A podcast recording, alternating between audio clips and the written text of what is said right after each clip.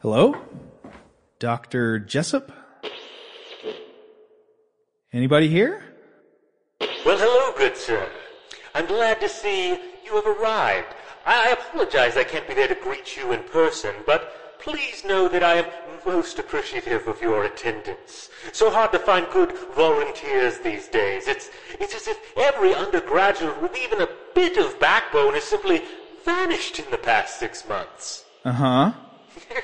Okay, so am I in the right place? Ah, well, perhaps instead you should ask whether you were in the right time.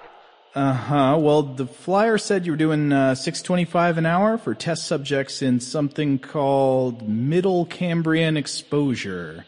Not sure what that is, but uh, if you're paying cash, I'm still on board. Excellent. Now tell me, do you have any experience with time displacement? Don't think so. Of course not. Of course not. Uh, and tell me, can you swim?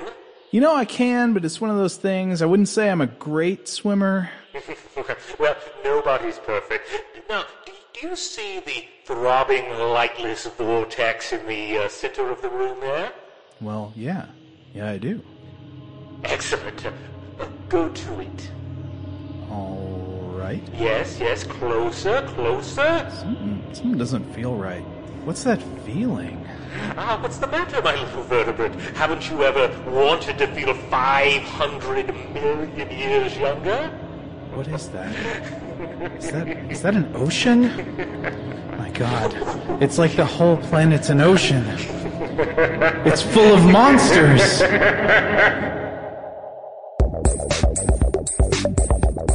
Welcome to Stuff to Blow Your Mind from HowStuffWorks.com.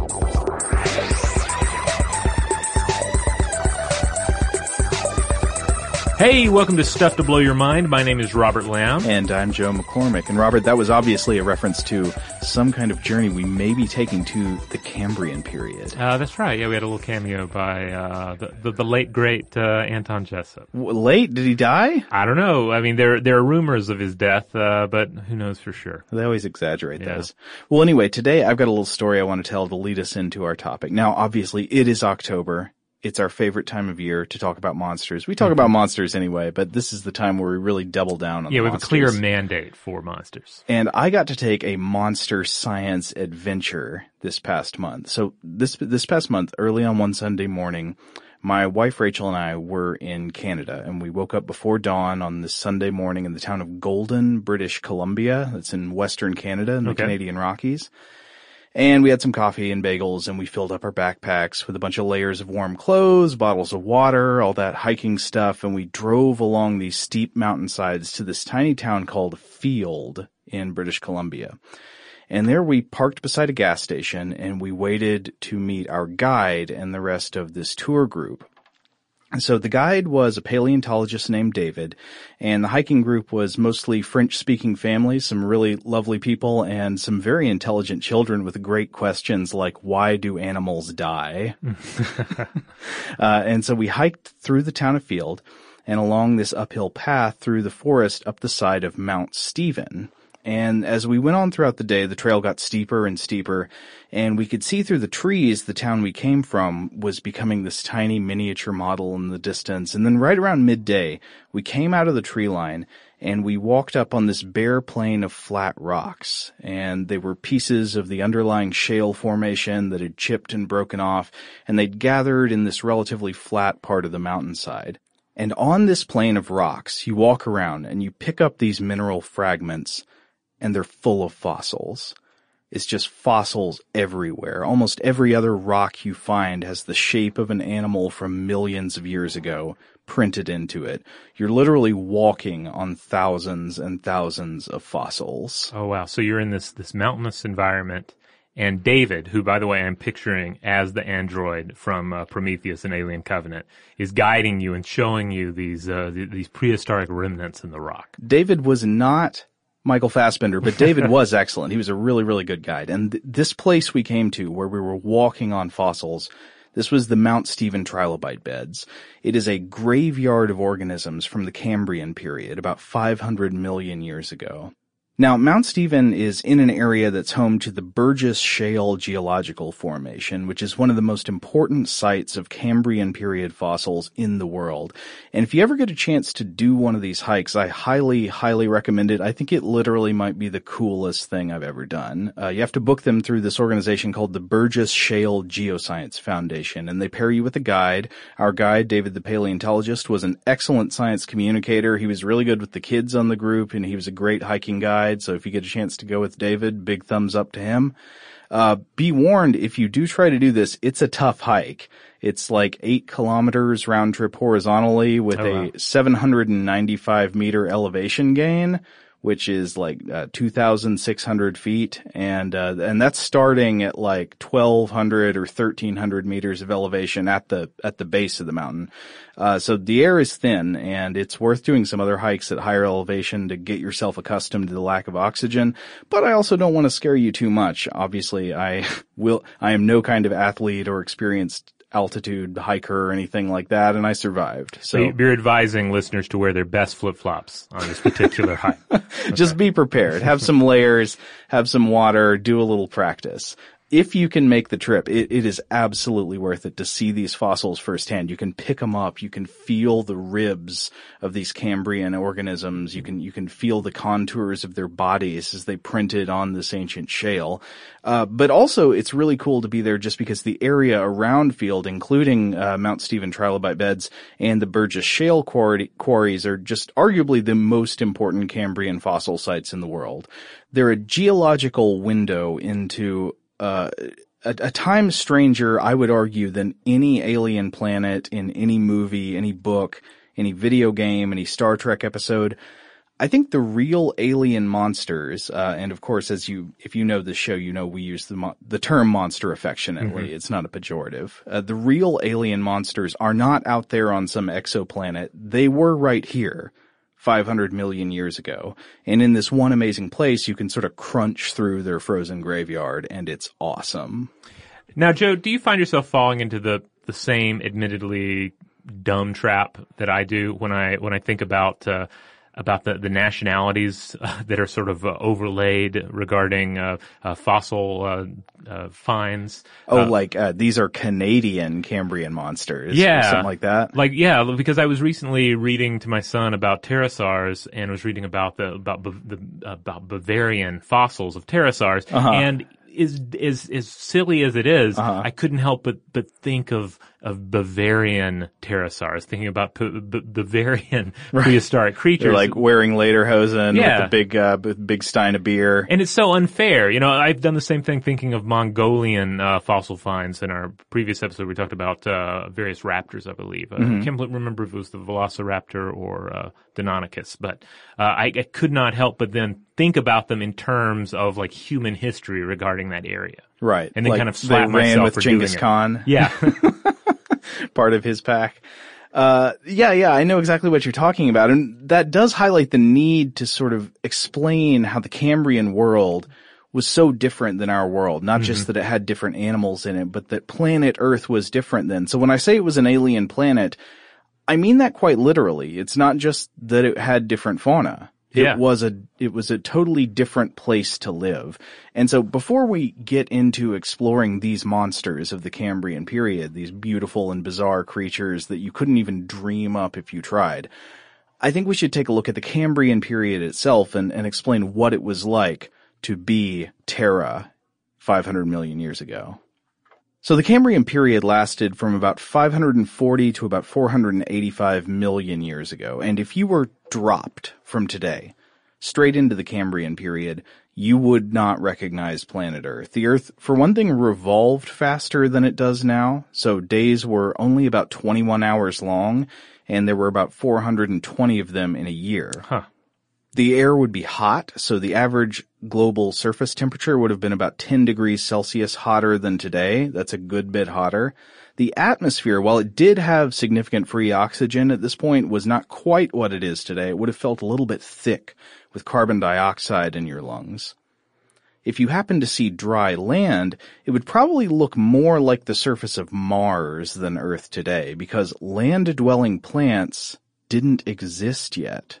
It's kind of hard to imagine Earth that way. Mm-hmm. And without plant roots to hold the soil in place, land surfaces eroded very easily in the wind and the churning water. So, you know, the, the continents are constantly just kind of burning away into the oceans and being reformed. So to call back to a previous episode we did was this was definitely a a world before fire. Oh yeah. Yeah, because what would it what would it burn? Right. Yeah, I mean, I can't be sure it was totally without fire, but I mean, yeah, obviously not fire on the scale we see of wildfires mm-hmm. in forests today, because there was oxygen in the atmosphere at this point. But yeah, what what would burn? What would the fuel be? Right. All right. So we have this alien world with just a barren land when visible, and then we have this this ocean, this Right. strange ocean. And the Cambrian Earth, that that's not a story about land at all. That is a story about ocean. It mm-hmm. was the ocean planet at that point.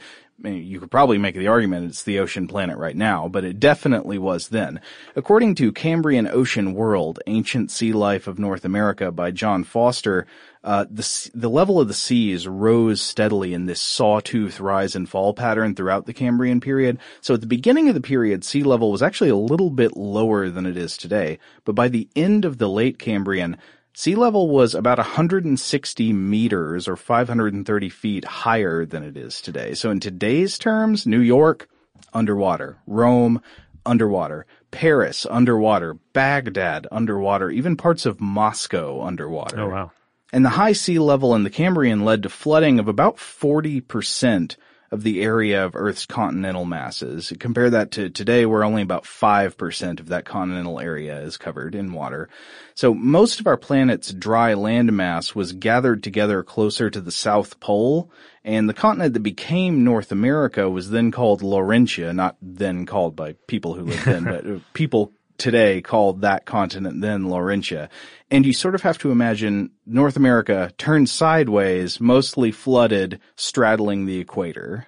Also adding to the alien quality, in the Cambrian, astronomy would have been a little bit different. So the moon was more than 20,000 kilometers closer to Earth then, meaning that its gravity was stronger, meaning the high and low tides on Earth were higher and lower. Ah, okay. You know, my son was just talking to to me the other day about the the size of the moon in prehistoric times. Oh yeah? Yeah. Like he knew that the moon was bigger in prehistoric times? Yeah, and uh, and knows that it will be it will be smaller in future times. Uh, Did he intuit that or did he find that out somewhere? he he consumes a lot of uh, like Dinosaur Train, and uh, he really likes this podcast, Wow in the World. It's a great science podcast for for kids. So, and then you know, I we talk to him a lot about science. Man, I wish I was that cool when I was a kid. I probably just would have told you about like which Ninja Turtle was bigger in prehistoric times. Yeah, so far Ninja Turtles will probably come in and wash it all away. soon. Yeah. But for now, he's really really into the science. Like an alien ocean driving away the continents. Okay. So if we looked under that ancient ocean, that's where the real craziness com- comes in because we would find this vast realm of gorgeous, terrifying, surreal monsters that would look completely unlike the kind of Earth life we're familiar with today. Because the Cambrian period is the geologic layer where we see evidence of one of the most fascinating and mysterious events in the history of life on Earth, known as the Cambrian explosion. So, explosion. What exploded? Was this like a bunch of volcanoes or something? No, the Cambrian explosion is a story about biodiversity. So, Robert, how old is the Earth? Oh, it's uh, what four and a half billion years old. Yeah, that's the general astronomical idea. So four and a half billion years old, we've had this planet roughly. And we know there's been single-celled life on the planet for at least maybe three and a half billion years or so based on uh, fossil traces left behind by these organisms. And new findings keep pushing the debatable frontier of earliest life farther and farther back into the darkness of Earth time. One example I just came across the other day just earlier this year in March 2017, there was an article published in Nature arguing that apparent microbe fossils in the Nuvvuagittuq belt in Quebec are about 3.8 billion and possibly 4.3 billion years old, somewhere in that range. And these single-celled life forms would have been surviving around hydrothermal vents and had this biochemistry based on eating and excreting iron.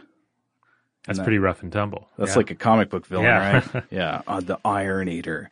And the crazy thing is that if these findings are correct, life on Earth would have began within just a few hundred million years of the planet first accreting together in space. It's kind of hard to believe. But whether life on Earth began like 4.2 billion years ago or more recently, we know that for a long, long time, life on Earth wasn't becoming much more complex, right? There was no serious multicellular life, so no animals, no fish and reptiles, no birds, no plants, no mushrooms, just microbial organisms like bacteria and archaea floating around in the oceans, forming mats and films, and occasionally, occasionally building these giant mineral brains in the surf called stromatolites. So this would be, if this were a science fiction film, this would be the, the, the least cinematic uh, alien life form encounter, unless it made people like you know horribly sick, obviously, or possess them.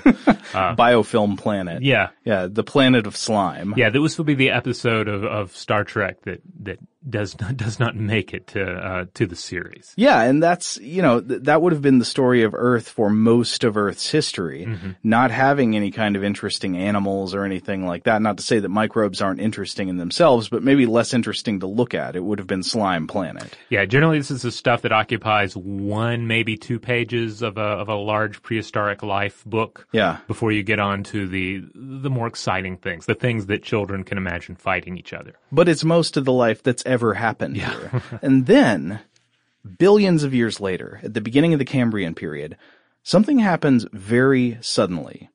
Loads of insane animals show up. And when I say suddenly, I have to qualify that. That's suddenly from a geological point of view, which in reality means it took millions of years, about mm-hmm. 540 million years ago to about 500 million years ago. But that's still pretty sudden compared to the age of the Earth. And this geologically rapid spike in animal diversity delivers creatures with bilateral symmetry, with large bodies, with eyes, with legs, with shells, with segmented body parts. You've got all of these crazy different types of creatures suddenly showing up. And it's like, where did they all come from? Yeah, it's like all these prototypes are rolled out at once. It's like the segment in is it is it RoboCop one or two where we get all the crazy prototypes that. Uh, Oh, that's Ro- RoboCop 2. yes, yeah, it, One of our favorite points of comparison on the show for biology. Yeah. Uh, yeah, you have suddenly all these different, uh, you know, seemingly crazy examples of life, and, and many of, many of which don't seem to, to fall in easily into that category of, well, this is a precursor to something we have later on, it's a precursor to something we have today. Now, of course, for some people with negative attitudes towards evolutionary science, this provides some kind of rhetorical ammunition, right? Indeed, I mean, the explosion is often exploited by evolution deniers. Even Darwin, uh, we have to note, thought that the explosion was at odds with the normal evolutionary process. Which, in a funny way, could be true, but not in the way an evolution denier would mean. So, Right. a couple of thoughts. Evolution, as we're familiar with it today, tends to take place within ecosystems in which every niche is already filled. Mm-hmm. So basically every way there is for a creature to make a living, there's already something trying to do that. So if you want to compete, you've got to outcompete these other organisms. The global ocean of the Cambrian, on the other hand, represented a world in which it seems like there was still tremendous ecological opportunity to occupy, like there was territory in the ecology that didn't have any existing competition. So it was a time in which an animal could start doing something to eat or to otherwise survive, and no other species was already doing that thing. There was just sort of like free land to grab. Yeah, like yeah, land grab, call the frontier, uh, except without other organisms already occupying it. So that there could be one explanation for why evolution seems to be working differently at this one period in history than it has since. But also, the young earth creationist who exploits ongoing debates in biology to sort of uh, resort to the supernatural, we, they're employing a fallacy in rhetoric known as the argument from ignorance fallacy, which means like, I don't know what caused something, therefore the cause is Right. X. Uh, example, you don't know who committed the Jack the Ripper murders, therefore it was interdimensional Sasquatches. now, uh, the version employed here, of course, says you can't all agree. We don't know on what caused the sudden or geologically sudden biodiversity of the Cambrian explosion, therefore the cause is supernatural. Now, this line of thinking obviously doesn't get you anywhere once you examine it, but the disagreement and debate over the cause is a fascinating, outstanding question, and it's something I think we want to entertain a few uh, answers to today.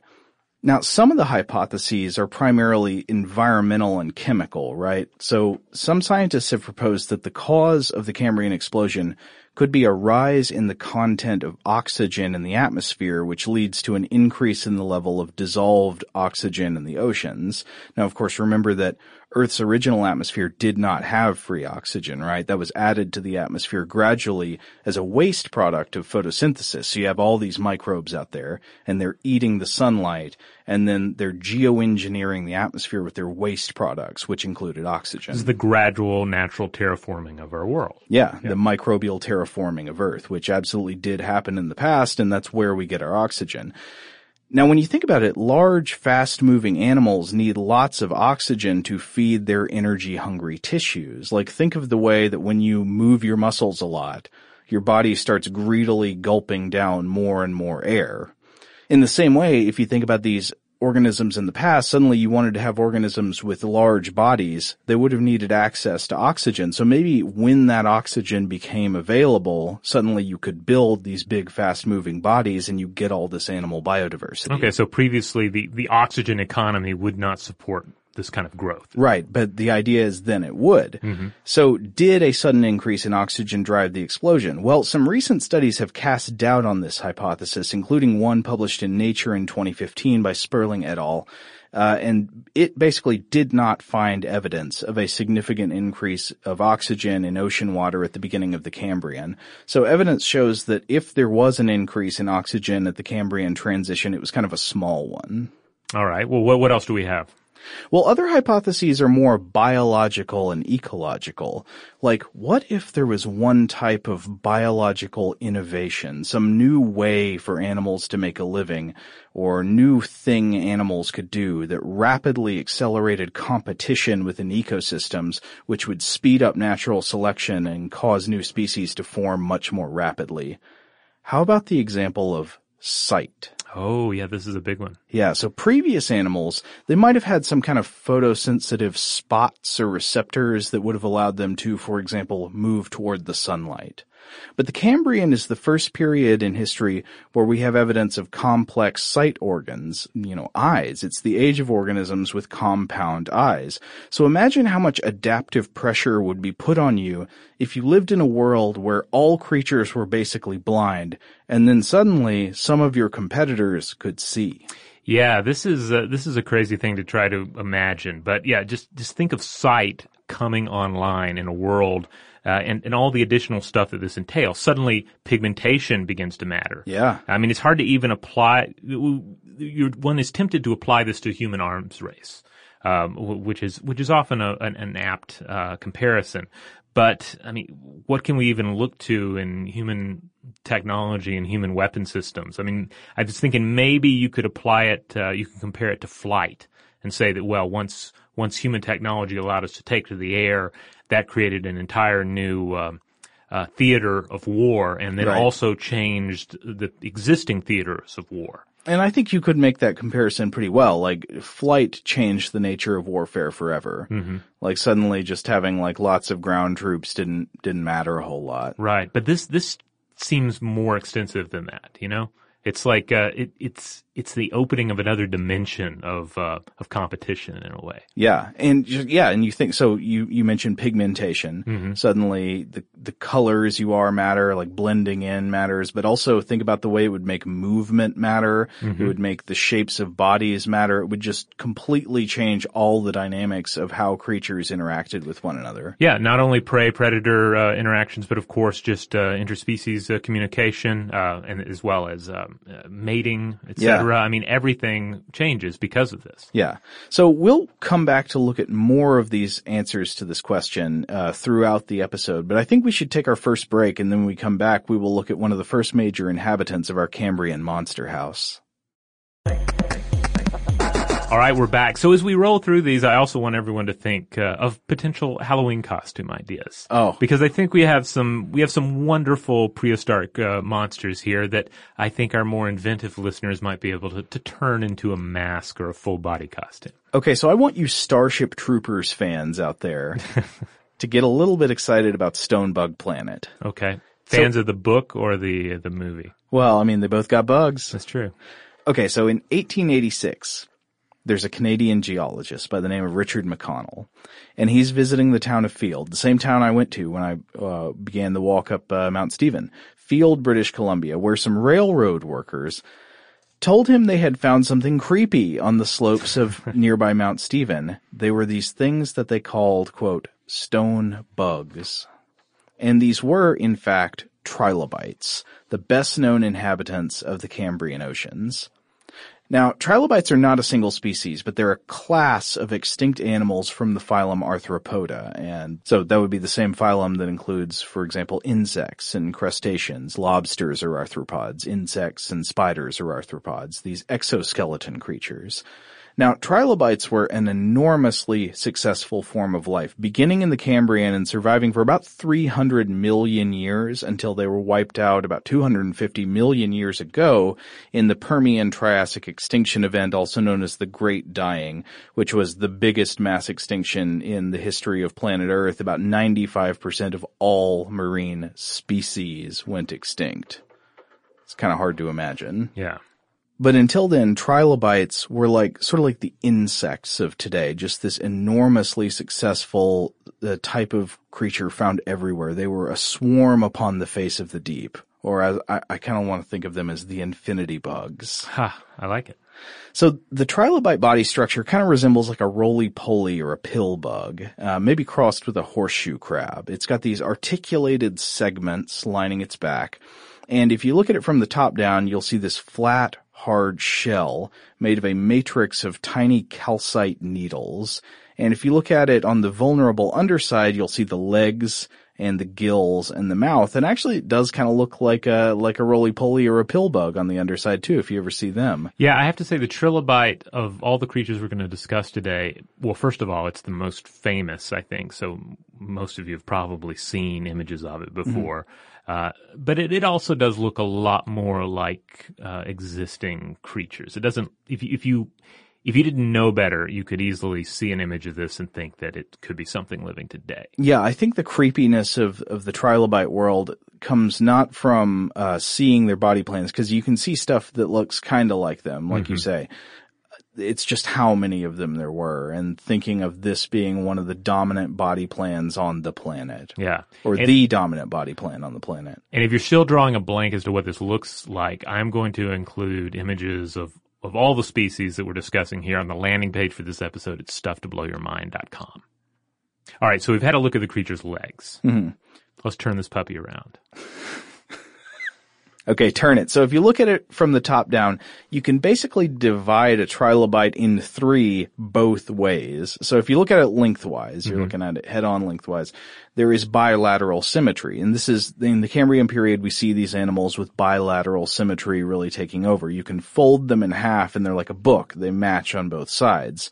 And, uh, in that lengthwise direction, the trilobite is divided into three lobes. You've got the axial lobe, which runs down the middle from the head to the tail, kind of like the spine of the book or like mm-hmm. the spine of a vertebrate. And then you've got the two pleural lobes on each side, which are shielding the legs from above. There were these, you know, shelled lobes stick out on the side to, and they cover up where the legs would be moving underneath. Now you rotate it 90 degrees, and then you've got another three sections. You've got the head, known as the cephalon, the middle section, known as the thorax, and the rear section, known as the pygidium. Now, one thing you might wonder, why do we see these articulated segments on the shell of a trilobite? Like, why doesn't it have something more like a big solid turtle shell? You know, why, why the different hmm. plates overlapping? Yeah. Well, there are multiple answers. But one is that apparently some trilobites were able to partially curl up and protect their soft ah. underbellies like an armadillo or a pill bug. Yeah, or roly poly. Yeah. Yeah. It, so do you do you use the word pillbug or roly poly? I, I, think they're the same thing. They are. They yes, I believe they're the okay. same creature or the same um, you know classification of creatures at, at the very least. Uh, but yeah, I grew up with roly poly. I, I, think I did too, and somehow in my adulthood transition to pillbug, I've sold out my childhood wonder. it's it does sound significantly less silly. Well, anyway, trilobite fossils are uh, that that's what you're walking on in the Mount Stephen trilobite beds, right? So you walk around, you crunch through these things, you pick up these rocks, and they've got these little shells in them. And the trilobite fossils are so common you can get the sense that these animals must have been stacked a mile high when they actually existed, right? There were a lot of them in the Cambrian, but uh, they're perhaps overrepresented in the fossil record because many of the fossilized shells we find are not the animals themselves, Huh. but the discarded shells left over from the molting process. Okay. So like arthropods today, trilobites were hemmed in by this protective shell, and if they wanted to grow bigger, they had to molt, which meant discarding that protective outer layer and temporarily risking a soft-bodied existence in order to grow that larger, harder shell. It would be like a, if there were a prehistoric um, hominid creature that left multiple skeletons behind, you know, which is of course impossible. But with an exoskeleton is uh, is complete is is very possible. Well, the vulnerability of molting makes me think about the comparison to a human newborn. You know, when, when babies are born, they don't necessarily have all their, their hard, uh, protective skeletal parts yet. And Right. have a lot of, uh, un, uh, unfused together, the unfused skull, for example, and the soft, uh, cartilaginous body parts where you, you really do make yourself vulnerable when you're first born. But of course, they're depending on the fact that mammals have protective parents that'll try to prevent injury to their offspring when they're young and vulnerable. Trilobites, I don't know if they're, they're quite so protective of their young. I mean, you could say that puberty is kind of a molting period where. Uh, where, where we tend to be uh, soft and vulnerable, if not in uh, if not in body, Mentally, then at least yeah. mentally, yeah. Yeah. So, so that's interesting to, to, to think of the, the molting process having an impact on the sheer number of, uh, of fossilized remains. But uh, but then on top of that, of course, it makes you analyze, uh, and we've discussed this on the show before, like what makes a creature uh, more liable uh, to be fossilized. Right. And it, I mean, you, you look at the creatures that are fossilized in any great number. It's not going to be an apex predator living in a dry region. It's going to be something like a low-level inverte- invertebrate that lives in the muck. Yeah. Something that gets buried quickly, Mm-hmm. uh, and that leaves behind hard body parts near water, especially. Right. So the great the great land squid of old Right. have not been preserved. but their beaks are many. oh yes, they- they that's right. We would get the beaks. Yeah, these beds of beaks, and we'd wonder what they are. Uh, yeah, but because there are so many trilobite fossils, and because they're so strange and so alien to the, the modern life forms we encounter in our day to day lives, I mean, they might, be- they might bear some resemblance to insects, for example, right? And this is why a railroad worker might call them stone bugs. But it's no surprise that they show up in human culture too. I wanted to mention one cool example I came across. Uh, remember Adrienne Mayor, who wrote the first Fossil Hunters? We talked about her in our, uh, in our, uh, what was it, the, the geomythology episode? Yes, yes. This, this had to do with how did ancient people look at uh, fossilized remains? Did they Right. think they were monsters? Did they think they were dragons? Yeah. Yeah. And did, did these ideas of mythical monsters come from people finding fossils? Uh, so she's got another book called Fossil Legends of the First Americans, and she writes of how trilobite fossils were apparently used as protective amulets by some of the Ute people of Utah. So this one story is that in the early 1900s, there was an amateur natural historian named Frank Beckwith, and he noticed a trilobite necklace at a Ute burial site. So he asked some friends of his named Joseph and Tedford Pikyavit, who were members of the tribe, what this meant, and they told him that the fossil was called Timpe Kanitsa pavachi, which meant little water bug in stone. And Beckwith also records that the men told him that their elders believed that wearing the trilobites could protect against sickness and bullets. Hmm. But I thought that's kind of cool that look, somehow the fossils were intuited to have been water dwelling creatures. And I wonder how people would have figured that out back then. I don't know. I thought that was really interesting. Yeah, especially given that there would be there would be plenty of terrestrial uh, invertebrates to compare it to. I guess maybe Right. they maybe they saw more of the uh, of the crab in this creature than they did, uh, you know, terrestrial bugs. I Yeah, know. I know I wouldn't have been that perceptive. I would have called it like roly poly or something. yeah, that's true. Huh. well, anyway, considering that all these, there are all these shells everywhere, another possible answer to the question of what caused the Cambrian explosion comes up. What if the Cambrian explosion is an illusion?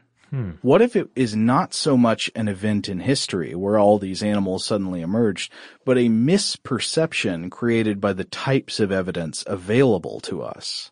So this would be like a, a reporting error. Exactly. It would be a sampling bias. How would that be? Well, uh, like we've been talking about, we know fossilization has this serious preference for hard body parts. And it appears to be around the Cambrian period that biomineralization, right, the forming of these mineral-based body parts like skeletons and shells, that that became common in many different animals. It's the age of shells and exoskeletons. So it could be that many animal forms had precedent in the Precambrian era. That there were there were animals sort of like them living before, and it's simply that we don't have good records of them because they weren't making hard body parts yet. Hmm. Okay, uh, so this makes sense. So it's not it's it's not that just suddenly there are all these creatures around with their hard shells. There were plenty of creatures around beforehand. It's just those were not preserved. Those are not as present in the fossil record. Right, because they didn't have the hard shells. Right. Yeah. On the other hand, even soft animals leave some fossil traces like tracks and burrows. And generally, I think uh, paleontologists think that these types of fossils are not as abundant as they would seem to be if the Precambrian world was basically a soft, flappy copy of the Cambrian. But either way, this leads us to a kind of new way of framing the Cambrian question. If the Cambrian explosion is characterized as this explosion of animal body plans and especially those with hard body parts, why do the hard body parts show up? Like where do they come from? Why evolve shells? And this leads us to another possible answer to the uh, to the cause of the Cambrian explosion. What if it was caused by a biological innovation like predation? Oh, so like you, so you have all of these creatures that have uh, that have evolved, and then suddenly they realize, hey, we can just eat each other. Right. I can I can just eat these guys. Why should I compete for the same uh, same meal when I can make them my meal, and then I'm essentially eating what they already ate? Right. Why would I waste my time filter feeding when I can just eat Ted over here? yeah. So, uh, Eric Sperling, the Stanford paleontologist who is the lead author on uh, one of the papers I mentioned earlier in this episode, he explained in a Nature News article earlier this year, or actually no, it was last year, uh, that he thinks a very modest increase in dissolved oxygen could have been enough to push the, the, the ocean chemistry over the edge to allow for the emergence of predation and carnivory as an ecological niche, w- which would have thereafter driven evolution across the animal spectrum as this arms race between predator and prey emerged. In a world of predators, you need shells and you need to be able to move. Okay. Yeah. All right. Well, this this sounds this sounds plausible. And there's some evidence that this is what was happening. Here's an odd fact. Sometimes trilobite fossils are missing chunks.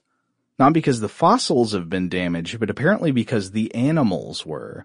One example, a specimen of the trilite, uh, trilobite olenoides found in Walcott's quarry at the Burgess Shale has this distinct W shape missing from its left side, as if something took this kind of two-fanged bite out of it.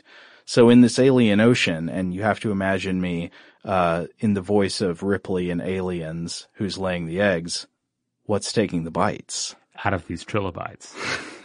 Maybe it's, it's less dramatic if if you uh, put it that way, but. But yeah, there's got to be something uh, something else out there, some sort of uh, uh, predator that is uh, that is chomping down on these guys. And this leads us to the second monster in our Cambrian monster house, the weird shrimp.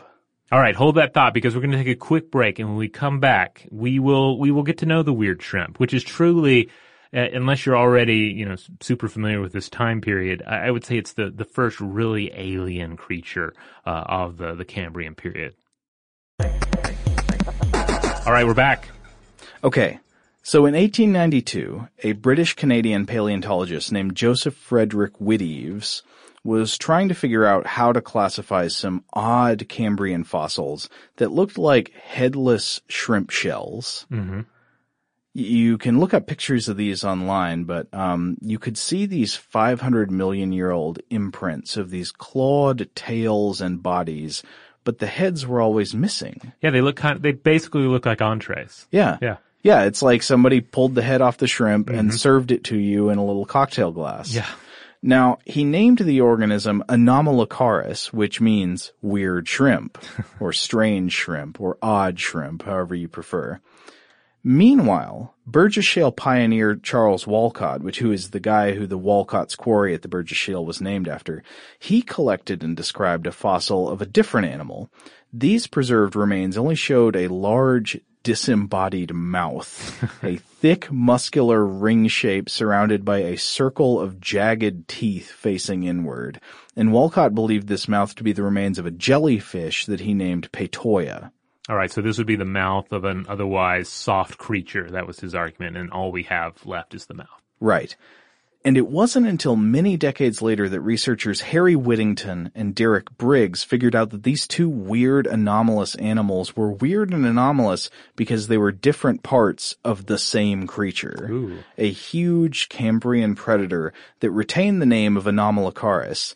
The weird shrimp were actually a pair of clawed appendages basically mouth tentacles for snatching up prey and shoving it into the mouth parts. And the mouth parts were the toothy ring which had previously been identified as Peytoia.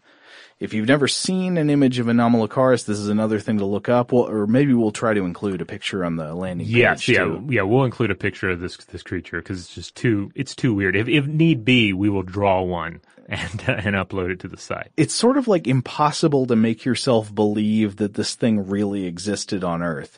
But I've seen the fossils now. And uh, so the reason these disembodied parts were originally misidentified was a common problem in paleontology. As we've mentioned several times now, fossilization is strongly biased toward hard body parts like shells and bones. Anomalocaris did not have a hard exoskeleton covering its whole body, but probably had a very light, chitinous outer layer like a shrimp shell on sh- mm-hmm. some parts of its body. And when it died and decomposed, its body probably fell apart into different pieces, and not all of those pieces were preserved at the same rate. So it's rare to find fossils that pres- preserve any information about soft body parts, and even rarer still to find soft bodies intact all in one place. Rare, but not entirely impossible, because since the original discovery of what amounted to Anomalocaris' killing equipment, more fully preserved Anomalocaris specimens have been discovered. Uh, for example, one fossil discovered in 1992 shows these spiked feeding arms branching off of the head within reach of the crushing mouth ring and all contained within the imprint of this elongated soft body lined with lateral lobes that probably undulated to power swimming. So if you're trying to imagine this thing right now, you have to picture a kind of wide, flat, lobed jellyfish snake undulating along through the ancient seas with a gaping mouth ring on the underside that could squeeze with teeth but never fully close, and then sticking out of its face a couple of hooked fang tentacles lined with spikes. Yeah, this this looks like a creature that belongs in a Star Wars cantina. Yeah. yeah, it should be like having a drink and telling you it doesn't like you. Yeah. and it probably doesn't like you. Now, you're, you might be thinking, okay, so how big were these things, right? Like a few inches long. Parts found in fossil sites in China indicate that Anomalocaris type organisms may have grown to almost two meters long, which is around six feet. Oh wow. I, you know, people do those like booking a, a swim with the dolphins thing. I think people should book swim with the Anomalocaris. They should use some kind of DNA engineering to bring these things back Well, you know, and the, then have you swim with them at the resort. well, you know, if the, if the predation explosion uh, hypothesis is correct, especially, I mean, this was eating other animals was a growth industry, so it, it, it does make sense that that the the successful model for eating other creatures would produce larger and larger uh, organisms, right? Yeah. So, but the question, I guess, is if these things are preying on the, you know, the, the widespread trilobites of the ancient seas, I don't know. Would they take a bite out of you if they could? Like, so you're in the water with them. You do, obviously don't look or smell like their normal prey, but then again, they might just want to see what you taste like. It's I mean, hard to know. We're, we're, we kind of get into that whole uh, shark and gorilla uh, area. I don't know if, if I've mentioned this on the podcast, but I don't think so. Well, every time I go to the ocean, I comfort myself regarding the um, you know risk or apparent risk of sharks, and, and of course just shark media in general, by thinking about the just like a brief clip on The Simpsons where a shark jumps out of the water and grabs a gorilla out of a tree, uh, which is ridiculous for several reasons, but it, it drives home like this is this is something that does not happen and is not part of the. Uh, uh, the, the the the energy model for either species. You know, Right. Uh, and and and that's essentially what I am. I am a gorilla in the water, and the shark has not evolved to eat me exclusively. It can if need be. Yeah. But it's not out there looking for gorillas. Right. It might have also, though, evolved a sort of like uh, prey diversity curiosity. It might True. take a little nibble on you to see what you're like. Right, right. So I guess that would be the the main concern. But I'm guessing you would have this element of surprise. I don't. because By the way, I, I don't mean to be promoting like fear of sharks. Obviously, no. we're not their primary prey. right. But but I'm guessing with with humans, if if if we were to go with our opening uh, scenario and you were just dropped into the waters among these things, I would hope you would have this this uh, element of surprise over them, and they would be a bit shocked and uncertain and hesitant to approach you. So another thing that's really cool about Anomalocaris is that they have these amazing eyes.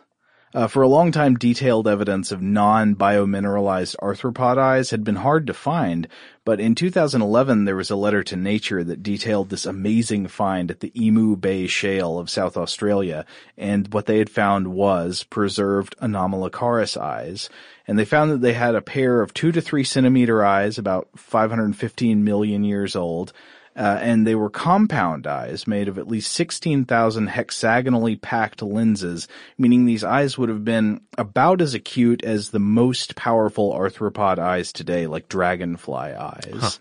And the authors think that this is uh, that this evidence of acute vision lends support to the idea that Anomalocaris was a powerful, fast-moving apex predator, uh, going all throughout the water column, which and this would have accelerated the arms race that triggered Cambrian biodiversity and biomineralization. You know, this also this makes me wonder though, would a creature like this have anything to fear?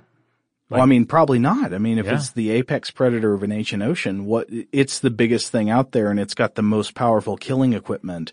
What does it have to worry about? Nothing until uh, you know the, the time traveling human shows up and starts clubbing them. I guess Right. with that club they brought, you'd have to bring your own club. That's, Right. That's a key here. But nothing dead will go. Ah, well, uh, you know, maybe a still li- living tree branch will work. Yeah. Oh yeah, maybe. That somebody should have told Kyle Reese about that. I guess that Oh, wouldn't have been all that effective against a Terminator. Yeah, where are they going to get a tree branch in the the the, the desolate post-apocalyptic future? Right? Okay, we're on a tangent here. So we're going to look at some more uh, Cambrian monsters, but one more thing about Anomalocaris before we move on. There is still a fascinating debate going on about how and what Anomalocaris ate. So some of these wounded trilobites that we discussed earlier have injuries that really seem to match the two-pronged grasping appendages uh, of the Anomalocaris, and some experts believe that its mouth parts would not have been powerful enough to prey upon trilobites with their hard outer shells. So that kind of creates a question, like, what was it, was it eating something else? Uh, like how could it have gotten through these hard outer shells? There are a few options. Maybe they, maybe they were just really beefy and they could crunch through those shells. Maybe they had some method of prying the shells off of weaker trilobites and sucking up all the soft parts inside. Or uh, there's also an interesting possibility I learned about from the guide on our hike, David. Maybe they took a tip from the the crab shack down the shore and they sought out soft shells Oh, trilobites who were in the, the process of molting. So you, you release your hard shell, put that aside to be fossilized for people to find millions of years later, and then you stay soft for a little bit while you, you know, you grow.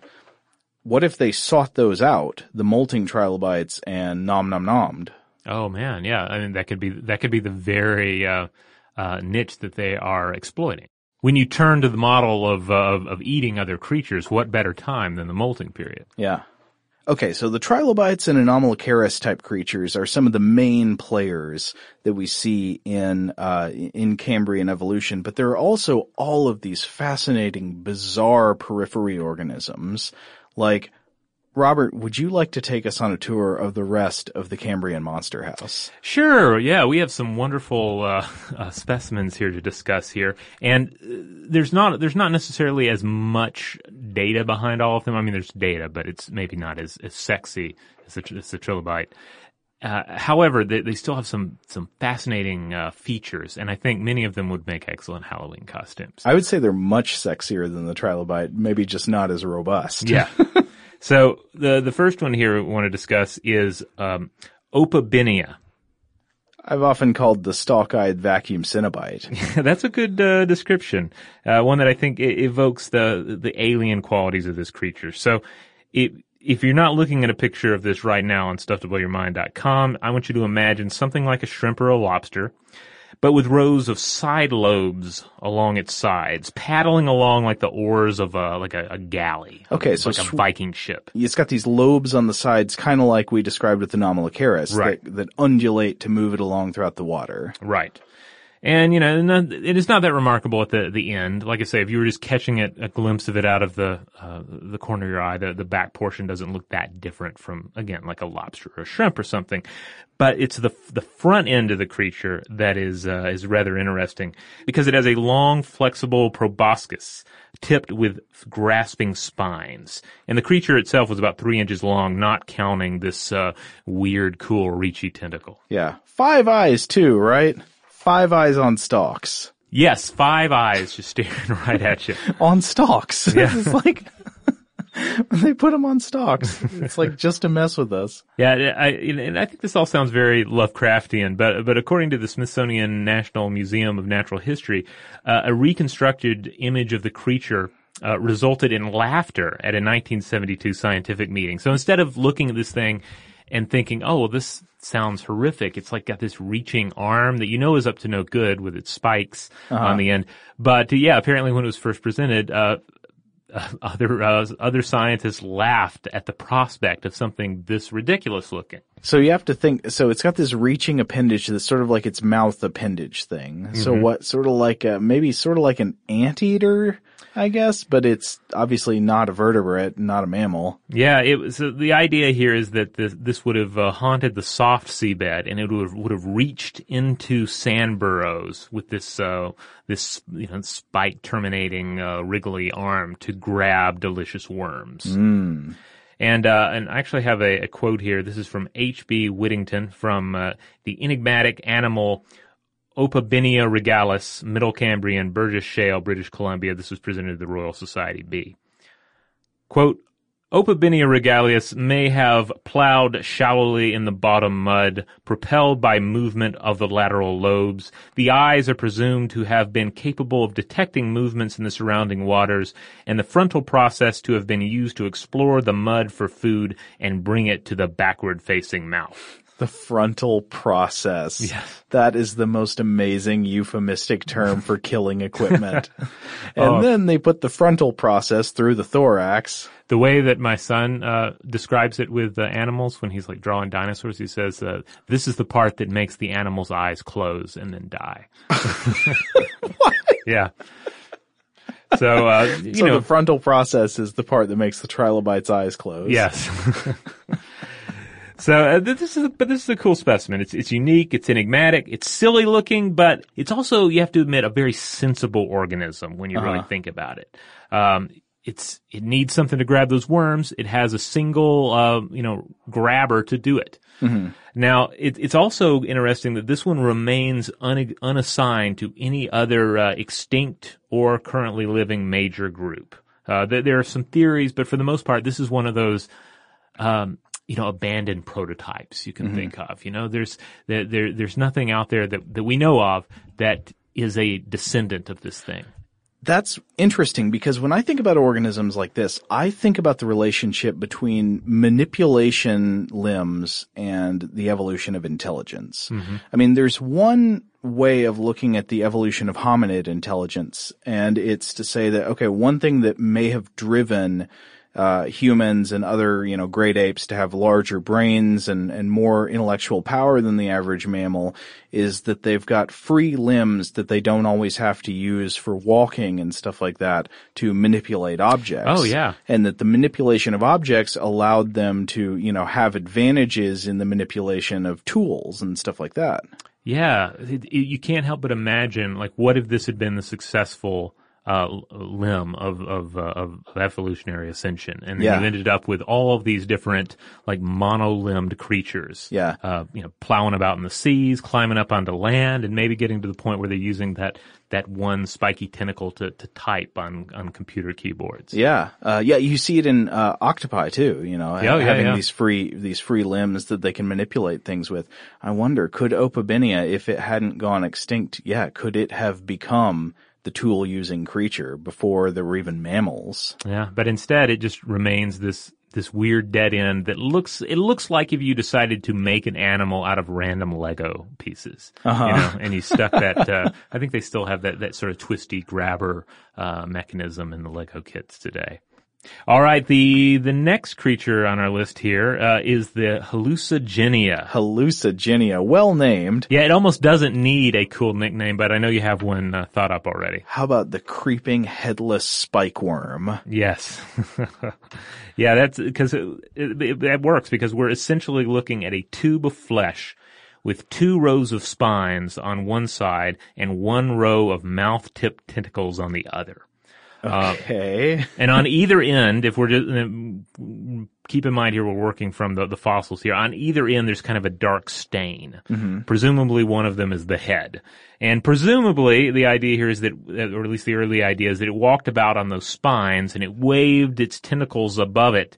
Uh, so you had this stilt walking tentacle waver, something with no modern uh, analogy, No. It- it- no modern analog. It, it looks like something that you would see illustrated in a Wayne Barlowe alien uh, book. You know? Yeah, yeah, absolutely. Or like something, um, I don't know, it looks kind of like one of those blobs that sometimes shows up in a Gary Larson cartoon Yeah. when he's just trying to create a weird alien shape. Yeah, I mean, it looks like something that would come out of a dream, thus its name. You know, it it's hallucigenia. It's something that is uh, that, that seems like a fever dream uh, brought to life in a fossil. Now, I think this was first, uh, first put together by paleontologists in the 70s, right?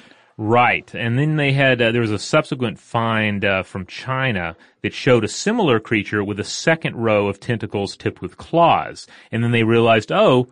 We have it upside down. The creature Oh. walked on the tentacles and the spikes provided an upward facing protective uh, array. So that's a, a lot.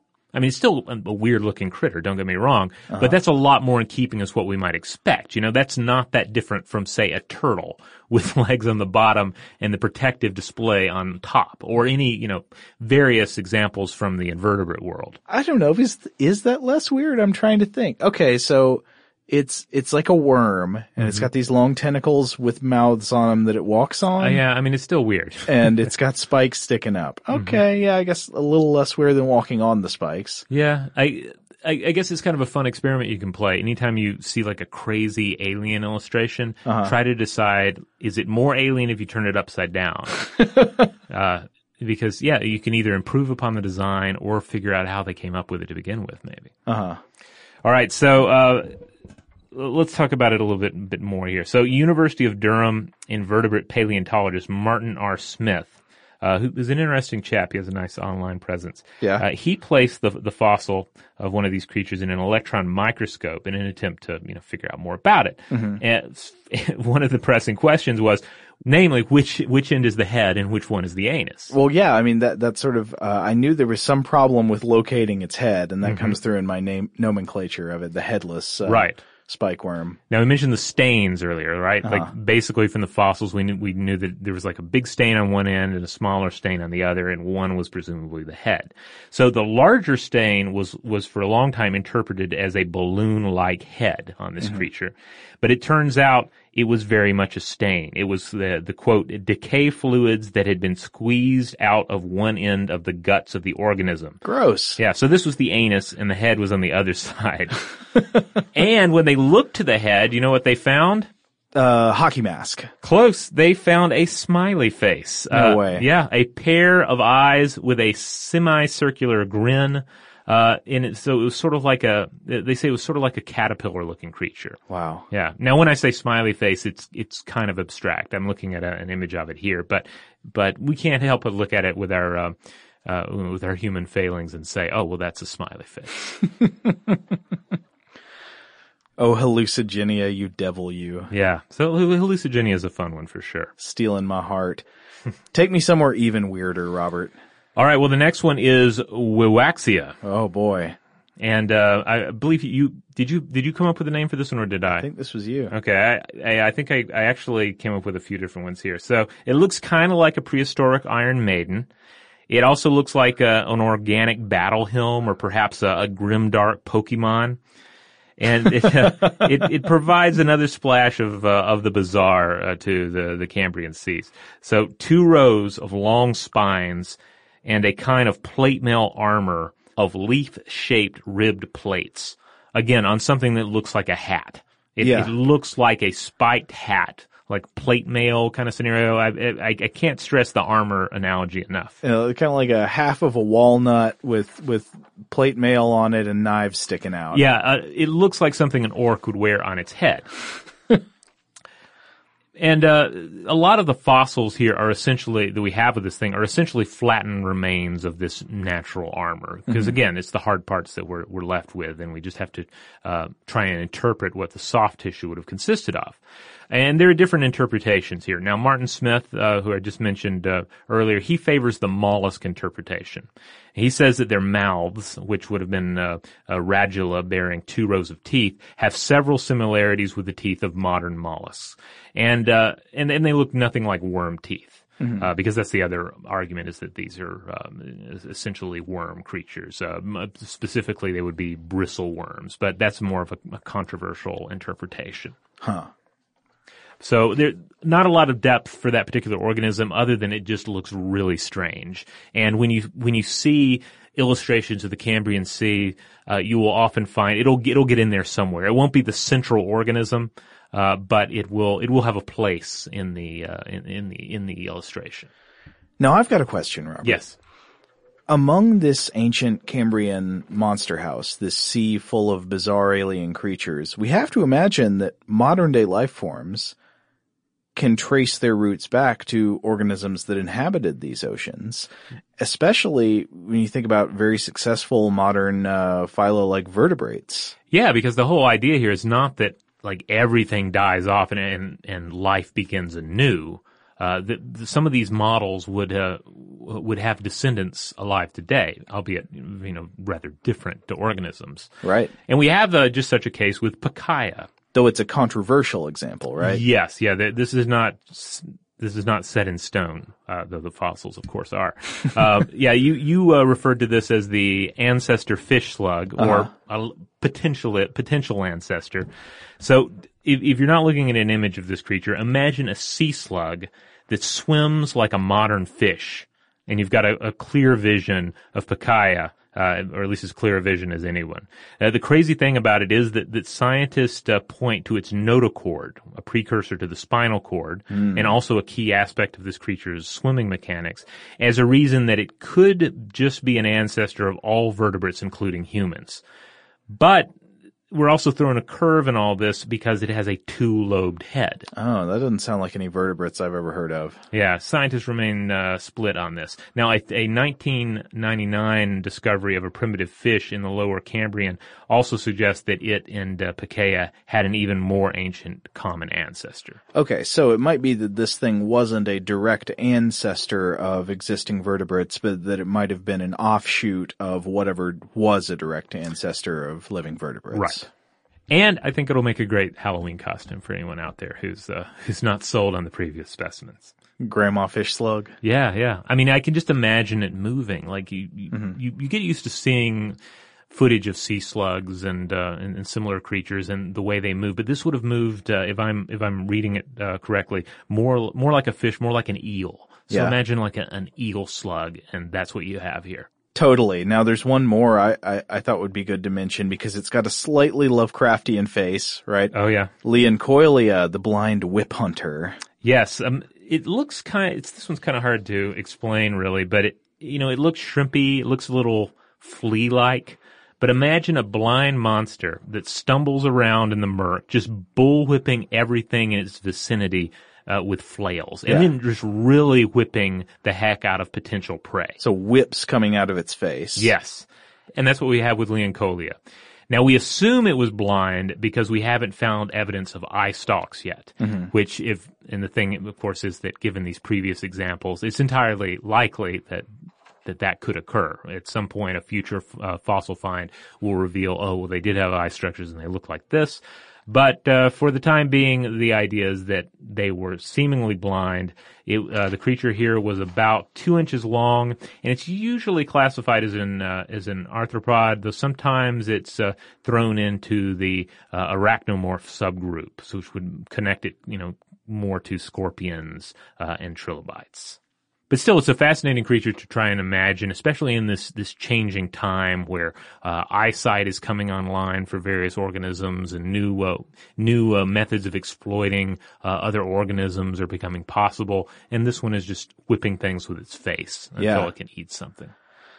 Yeah. So I guess that's going to have to conclude our tour of the Cambrian monsters. But I, I do want to ask you, Robert. So clearly we have not exhausted all of the fascinating questions about the Cambrian period and the, the emergence of biodiversity, uh, animal biodiversity, especially in the Cambrian period. So I want to ask you which of the Cambrian explosion theories we've discussed today appeals to you the most. Obviously, we haven't covered all the possibilities. There are other possible explanations out there, but what what what, what strikes true to you? Like what sounds right? Does it could it have been sight as the thing that triggered all of this biodiversity or the innovation of predation and carnivory or the chemistry for biomineralization or is it just this sampling bias where, you know, maybe that there isn't as much bio-innovation in this period as it seems just from the fossil record? I mean, I guess I could play it safe and say a little bit of all of those, but Yeah. uh, but I guess I I tend to buy more into the the predation and uh, and sight arguments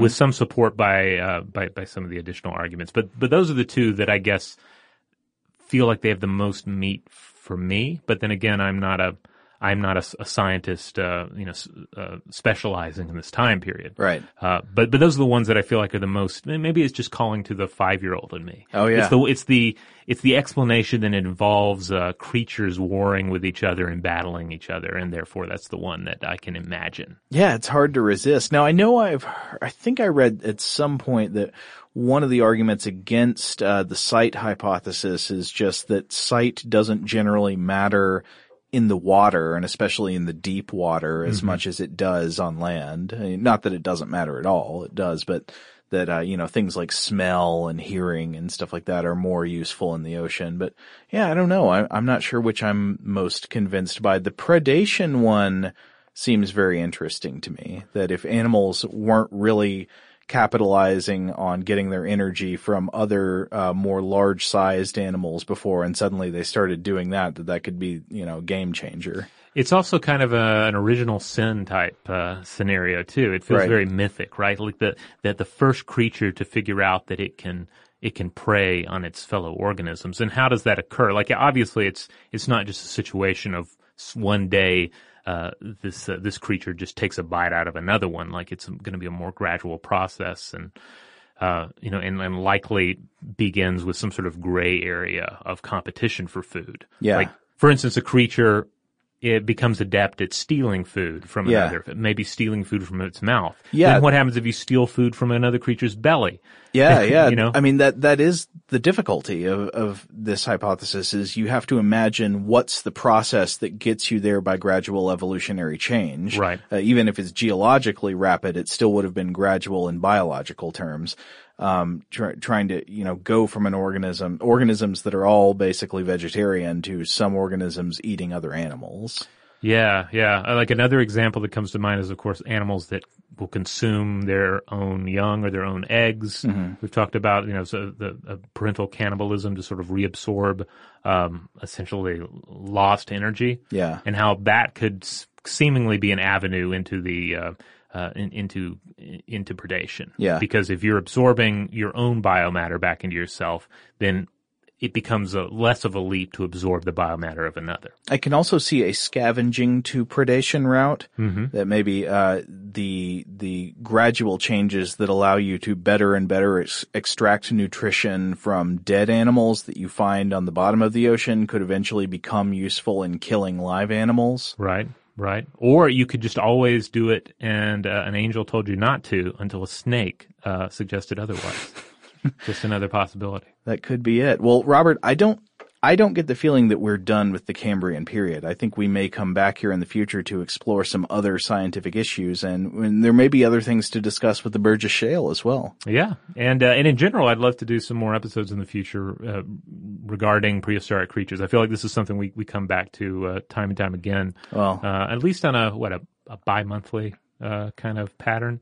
I guess so. I mean, it's it's the seven year old in me. I've like Yeah. I've never gotten over how much I love dinosaurs and other weird organisms that don't exist today. It's it's part of my love for monsters, and it's part of uh, what keeps bringing me back to paleontology.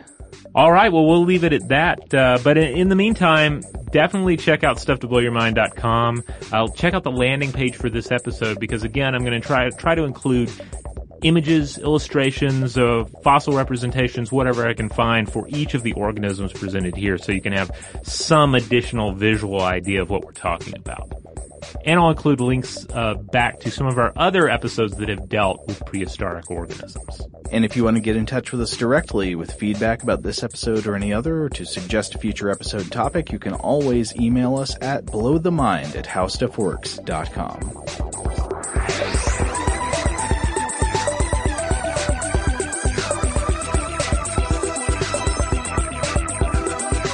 For more on this and thousands of other topics, visit howstuffworks.com.